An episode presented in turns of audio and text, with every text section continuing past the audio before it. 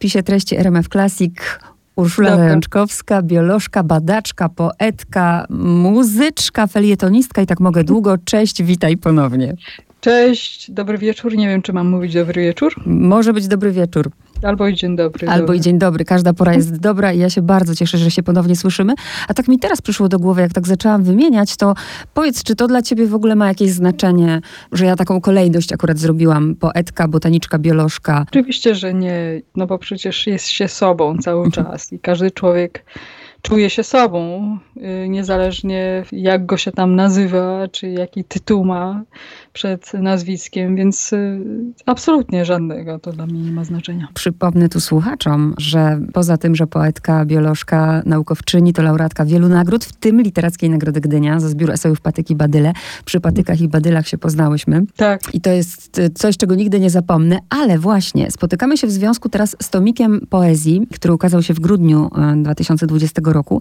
I mimo, ja tutaj też słuchaczom jakby dopowiadam, że bardzo mało miejsca jest na poezję w spisie treści, to chcę powiedzieć, że dla Urszuli Zajączkowskiej miejsce w spisie treści jest zawsze, bo ja jestem po prostu zakochana w twoim pisaniu i tak jest. Pozwól, Ula, że ja nie zacznę od wierszy, tylko zacznę od tego, że ja się tak zachwycam okładką, ja się tak jej nadotykałam, więc pierwsze pytanie, czy to był twój pomysł i żebyś słuchaczom opisała, co na tej okładce jest? Nie, no oczywiście, że to nie jest mój pomysł. I ten pomysł, oczywiście on jest integralny z samą treścią, bo jak to powiedzieć, ta ziarnistość okładki wynika z tego, że tak jak mnie poinformowano, w tym papierze, w tej materii tej okładki są resztki roślin, resztki żywności ludzkiej, wyrzuconej. I tutaj w tym przypadku są to przede wszystkim obierki ziemniaków.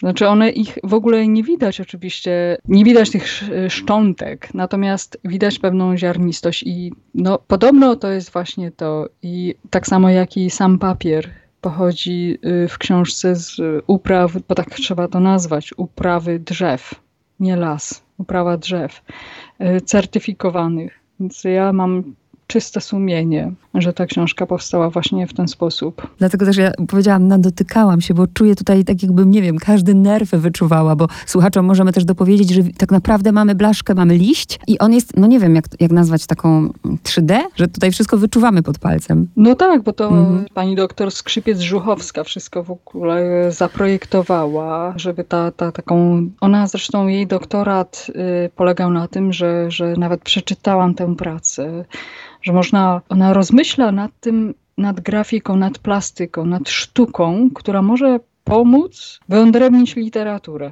Dlatego ta książka jest, można powiedzieć, 3D. Można jej dotykać też. Pod opuszkami palców, czując tę ziarnistość, tę taką wielorakość, która w moich tekstach, mam nadzieję wielką, że jest odczuwalna.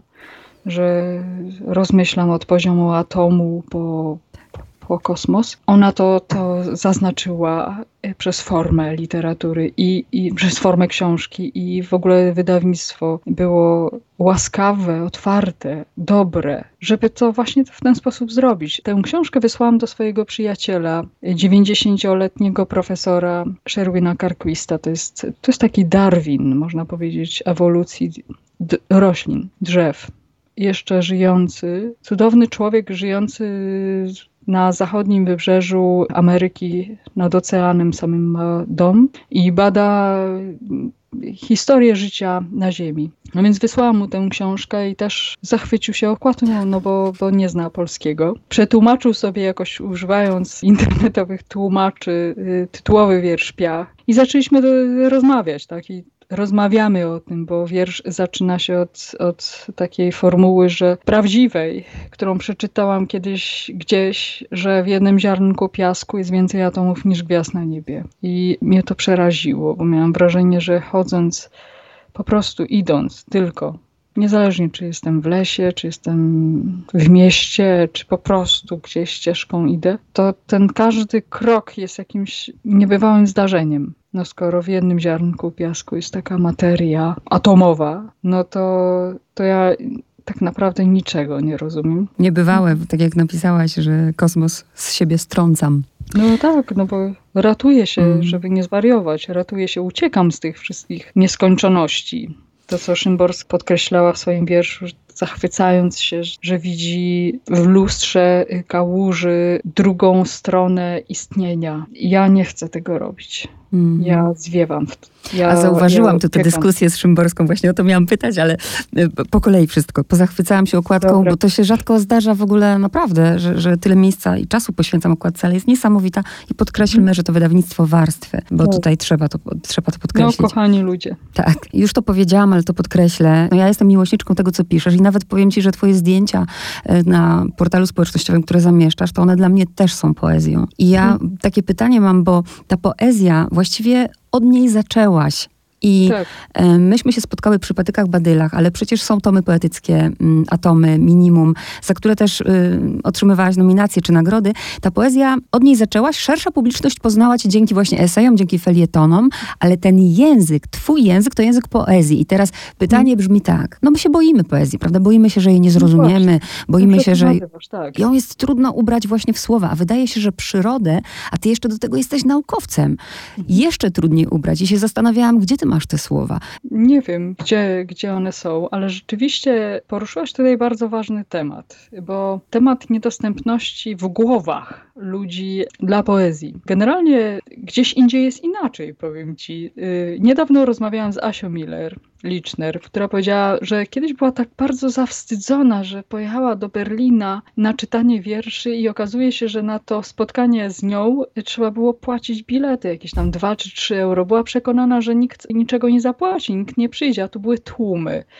U nas jest całkiem na odwrót. Poezja jest dostępna, tych spotkań jest całkiem dużo i w dodatku poetów w Polsce mamy naprawdę wspaniałych. I mówię tutaj z całkowitą odpowiedzialnością za własne słowo. Nasza polska poezja jest bardzo mocna, bardzo dobra i nic.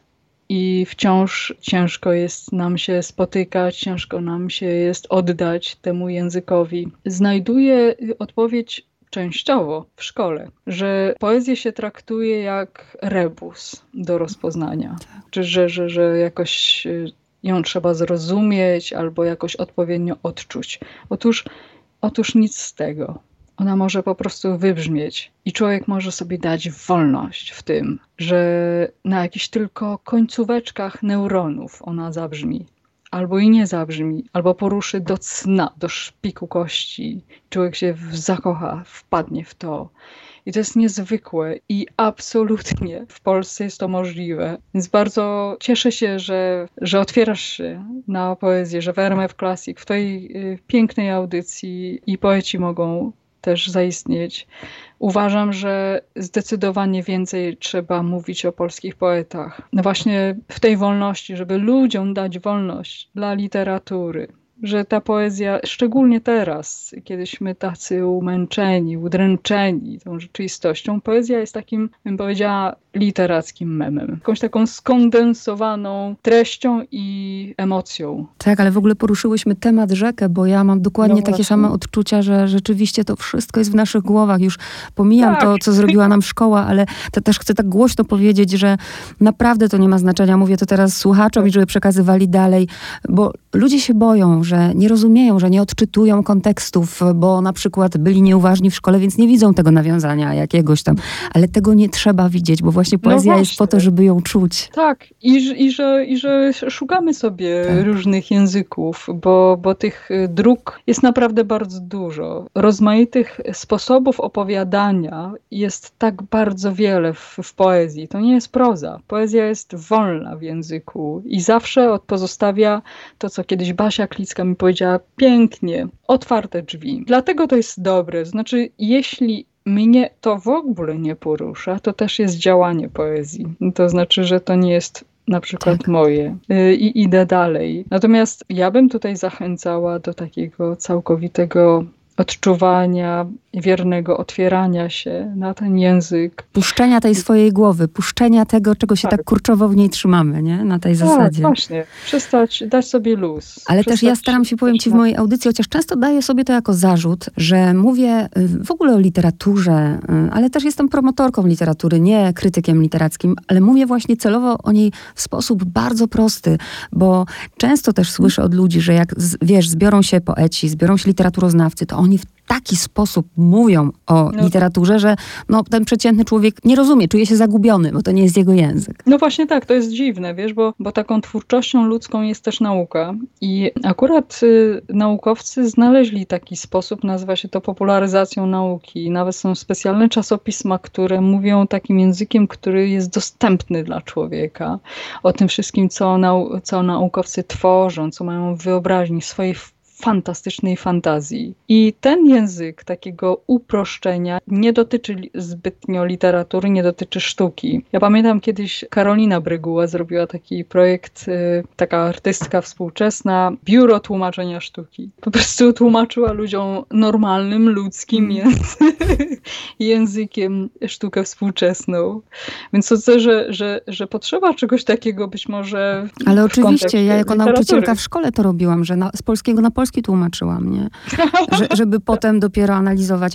Uznam to za wielki sukces tej audycji, jeśli naprawdę po wysłuchaniu naszej rozmowy choć jedna osoba bez lęku otworzy tomik, prawda, poezji. Tak. I to już będzie dobrze. Tak, że to nie jest test. Tak. Tylko że to jest po prostu sobie coś. Tak. Sobie spotkanie z językiem.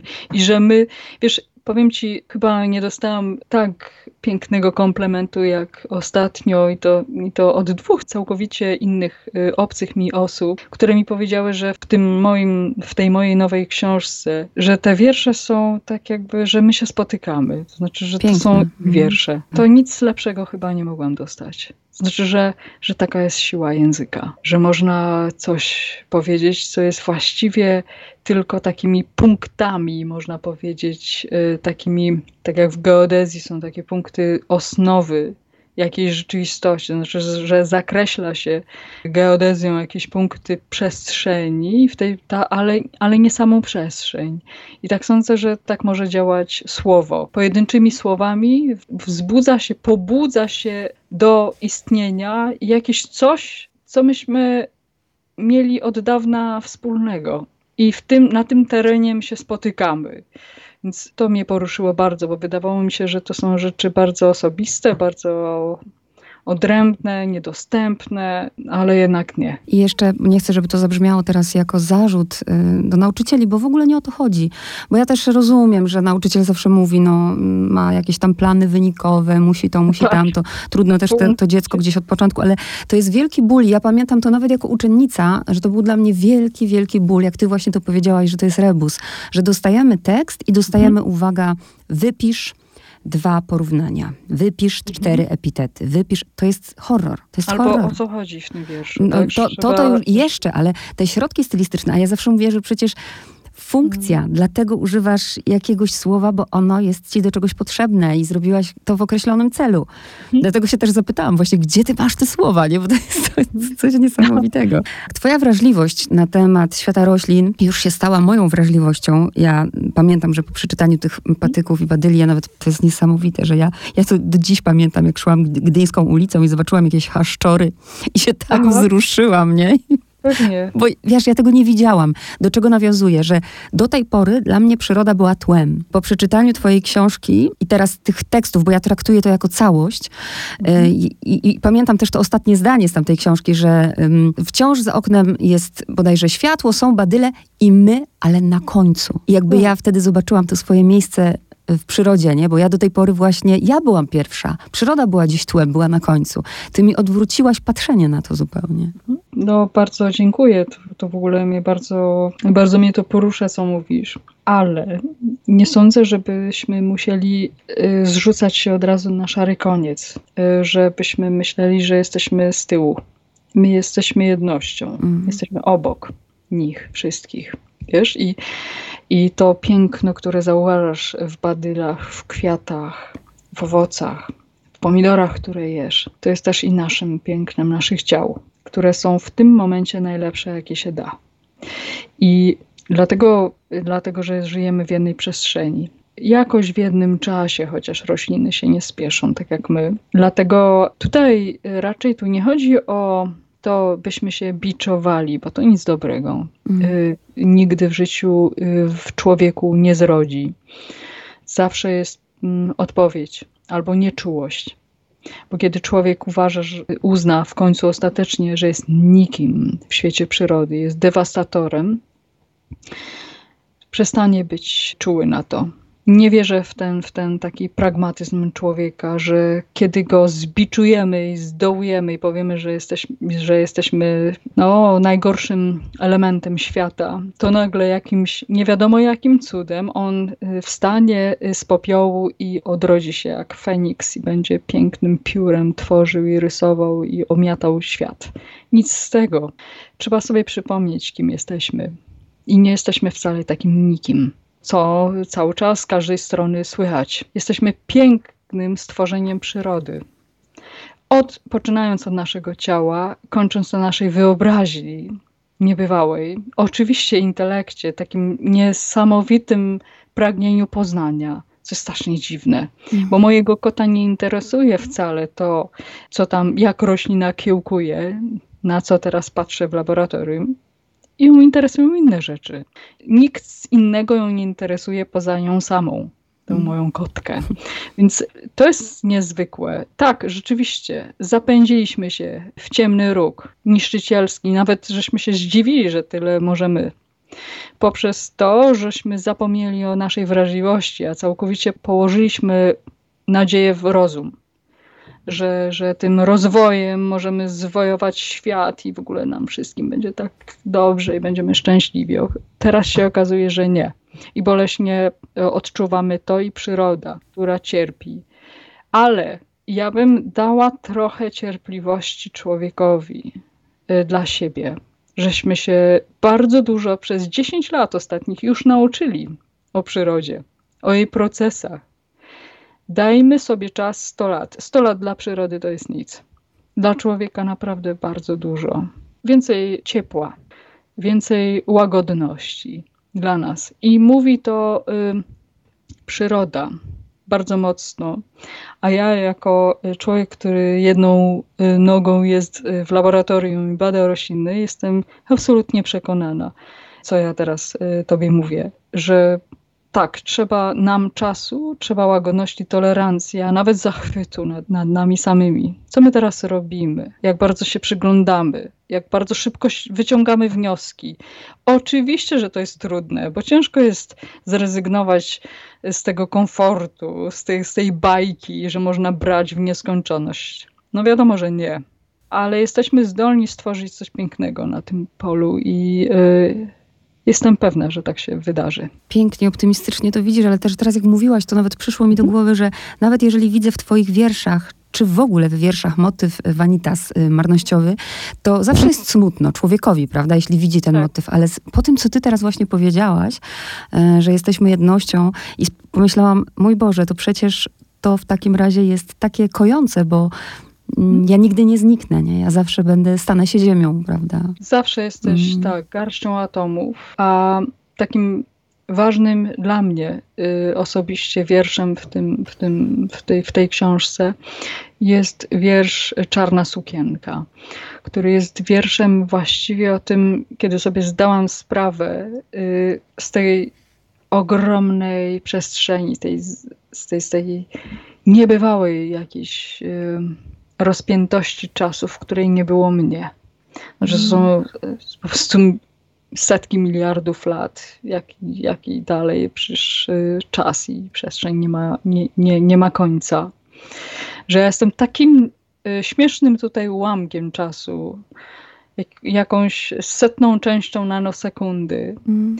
I tam też zabawiam się językiem właśnie, mówiąc, że całość mnie była zawsze nigdy. I że w związku z tym, kiedy sobie to uświadomiłam, to nasze zamykanie oczu jest taką formą właśnie zapadania się w ten mrok. To jest takie dobre, to jest kojące. Znaczy, że że możemy jakoś uciec, a swoiście stać się tym, kim byliśmy zawsze, to znaczy tą czarną sukienką, tym istnieniem bez tożsamości, znaczy jesteśmy światem, jesteśmy tą przeszłością i ja jakoś za tym tęsknię, to znaczy oczywiście, że nie cierpię na depresję, ale odbieram to jako coś pięknego, jakoś coś kojącego, znaczy, że niebo nie jest jasne, tylko jest właśnie mrokiem, znaczy, że nie ma mnie. Niesamowitą perspektywę pokazujesz. Powiem ci, że gdybym teraz uczyła w szkole, to przy okazji wierszy Naborowskiego, prawda, gdzie on tam opisuje ten cień, błysk, wszystko za pomocą tych jednosylabowych wyrazów, to bym absolutnie zestawiała to teraz właśnie z tym wierszem i z tymi miliardami czasu. A powiedz, bo ktoś... Tak, ja to mówię na podstawie jakby doświadczenia, rozmów z ludźmi, bardzo różnymi ludźmi, którzy jak widzą tomik poezji, to mówią na przykład, nie czytają załóżmy poezji, boją się jej, bo już o tym rozmawiałyśmy i mówią, a cienka książeczka. I sobie wyobraziłam ten ogrom pracy, którą musiałaś wykonać, żeby w ogóle to się ukazało. No pewnie, że tak. Zresztą bardzo pięknie kiedyś Olga Tokarczuk powiedziała o tym, że jej refleksja na temat działania poezji, zresztą Olga sama zaczynała od poezji, ale ona powiedziała, że my się musimy w prozie męczyć rozdziałami, całymi powieściami, kiedy coś można zamknąć jednym wierszem. Tak. To jest bardzo tak, rzeczywiście jest w wierszu pewna kondensacja czegoś i to wcale nie musi być opowieść zakończona jakąś puentą, tylko mogą być to wiersze czysto lingwistyczne, to co właśnie robi Asia Miller, czy Basia Klicka, czy też Julka Fedorczuk. To może być zabawa słowem, co dziewczyny robią, ale może być to też jakaś zamknięta historia, co robił Różewicz na przykład. Ale to jest piękne, że są różne sposoby na to. I że można się spotykać z tym albo i nie. Ale ważne jest, żeby próbować to czytać, bo naprawdę jest to tak skondensowane, jest tak intensywne. A w polskiej literaturze to absolutnie... Bardzo mocno i ja się ogromnie dużo uczę od tych swoich koleżanek i kolegów poetów, z którymi rozmawiam, których czytam. Ja zwykle w rozmowach jestem takim dzikusem, chowam się gdzieś z tyłu, wiesz, i z zachwytem zawsze, więc... Wiem, jaka jest moc. Jak użyłaś teraz tego słowa właśnie intensywne, to sobie pomyślałam, bo cały czas szukałam określenia na te twoje wiersze, bo intensywne to jest chyba bardzo dobre słowo, bo ty jesteś na styku czegoś niewyobrażalnego, delikatności, wrażliwości, patrzenia na świat roślin, a za chwilę takiej, wiesz, poruszył mnie wiersz, ale ja jestem bardzo wrażliwa na koty, bo sama jestem posiadaczką 3 kotów, więc kiedy przeczytałam Kota na krawężniku, to aż mnie zabolało. Zupełnie. Tak, pamiętam, strasznie się zawstydziłam wtedy tym słońcem. Z czego ty wyrosłaś w poezji? Czytam wszystko, teraz to mówiąc. Właściwie cały czas. Te najnowsze, całkowicie polskie wiersze z biura literackiego, po klasykę taką, ale klasykę taką sięgającą po antyk. Więc ciężko jest mi powiedzieć, z czego ja wyrastam. Wiem, że te moje wiersze są takim czymś innym, są jakąś taką, no nawet nie wiem jak to nazwać, ale przez swoją prostotę języka są jakoś po prostu chyba bardzo szczere. Co nie do końca jest dobre w poezji, tak sądzę. Znaczy niedobrze jest obecnie postrzegane, bo tu trzeba po prostu trochę jednak wejść na inny poziom. Ja patrzę inaczej trochę. I wiesz, być może dlatego, że tak bardzo blisko jestem całej sensualności istnienia. To znaczy, że ja bardzo mocno patrzę na rośliny też przez fizykę, jak i na swoje ciało patrzę i na otoczenie i na innych ludzi przez taki dotyk materii. Znaczy ten materializm jest dla mnie strasznie ważny, dlatego na przykład poezja Rezinghoffa jest dla mnie taka niesamowita, Waltera Whitmana, czy Transformera, czy Zagajewskiego. Bo tutaj właściwie chodzi o to, żeby poezja akurat, którą ja czytam, która mnie najbardziej porusza, bo to właściwie tylko jest ten poziom, czy mnie to porusza, czy mnie po prostu szokuje. Rzeczywiście była wstrząsem. Więc zwykle jest wstrząs taki u mnie, kiedy jest jakaś zakładka, która jest jedną nogą w rzeczywistości. Dlatego właśnie też tak rzeczywiście czytam czytałam bardzo dużo Szymborskiego i Miłosza, a przede wszystkim jego eseje, które no po prostu można powiedzieć szokowały mnie, jak można mówić o poezji, jak można mówić o wyobraźni i jak można lekko mówić o przyrodzie. Tak samo listy między Lemem a Mrożkiem, że to już... No bo botanicy często używają łaciny, na przykład mówiąc o roślinach, wtedy, kiedy chcą pokazać, jak bardzo są nauczeni. Po to, żeby ludzie nie zrozumieli, niestety jeszcze, nie daj Boże, tego, co mówią. Taka jest jakaś poza w tym języku straszna. A natomiast Mrożek z Miłoszem mówią łaciną nie dlatego, przepraszam, Mrożek z Lemem mówią łaciną nie dlatego, że chcą zadymiać po prostu swoją wiedzę jakąś taką pozą, tylko dlatego, że to od dawna jest w nich, to poznanie. I że oni na tym tle bardzo dawno temu już zbudowali jakieś refleksje. To samo widać w prozach Filipowicza. Znaczy, że on mówiąc o tych rybach, o lesie, o łąkach, jest gdzieś indziej niż współcześni ludzie. Dlatego, że oni od dawna jej doświadczali całym swoim ciałem. I my jesteśmy trochę w pułapce obecnie. W pułapce szybkiego życia, cyfrowego życia. Dlatego tak bardzo między innymi zakochałam się ponownie w fotografii analogowej. To znaczy, że ona jest ciężka, aparat jest ciężki, że trzeba klisze wywoływać, działać chemią, wiesz, trzeba go chronić, tę błonę przed światłem i że trzeba się 1000-krotnie zastanowić nad tym, jak obiektyw, jakie światło chwyci, a cała maszyna jest po prostu przecudownie dźwięcząca. Zresztą wiesz co, ja mam akurat przed sobą aparat, zaraz ci pokażę, dobra? Posłuchaj, naciągam kliszę. Piękny dźwięk. I teraz zrobię zdjęcie. Czekaj. I tutaj... A nie, chyba nie zrobię zdjęcia, bo mi się klisza skończyła. Nie zrobię ci zdjęcia. Chciałam ci zrobić zdjęcie, popatrz. A w tym aparacie jest tylko 12 klatek. Także, no. Ale właśnie a propos, usłyszałam ten dźwięk, a w twojej poezji też jest, bo właśnie dużo tego sensualizmu, synestezji, to, tam wszystko żyje, ja to tak czuję i nawet sobie pomyślałam, bo teraz jak rozmawiamy, to mam otwarty wiersz Ewolucje i tak państwu chciałam powiedzieć, słuchaczom, żebyście się bardzo, polecam, ślimaczyli w łóżku przy czytaniu tej poezji. Tak. Przepiękne. No i przede wszystkim czytali ją. Do tego zachęcam i bym cię prosiła na koniec, bardzo bym cię prosiła o przeczytanie.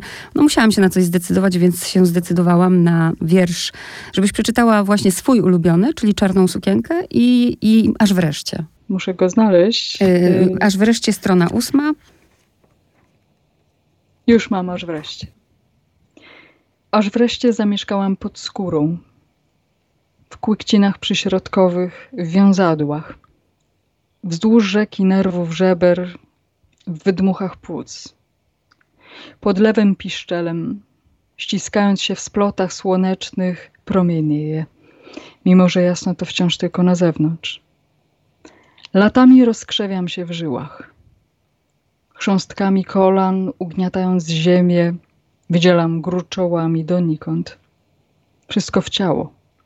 W siebie, w zawiłości miękkich rur, w galarety, włókna, śluzy, klejące tę całość w jeden wór krwi.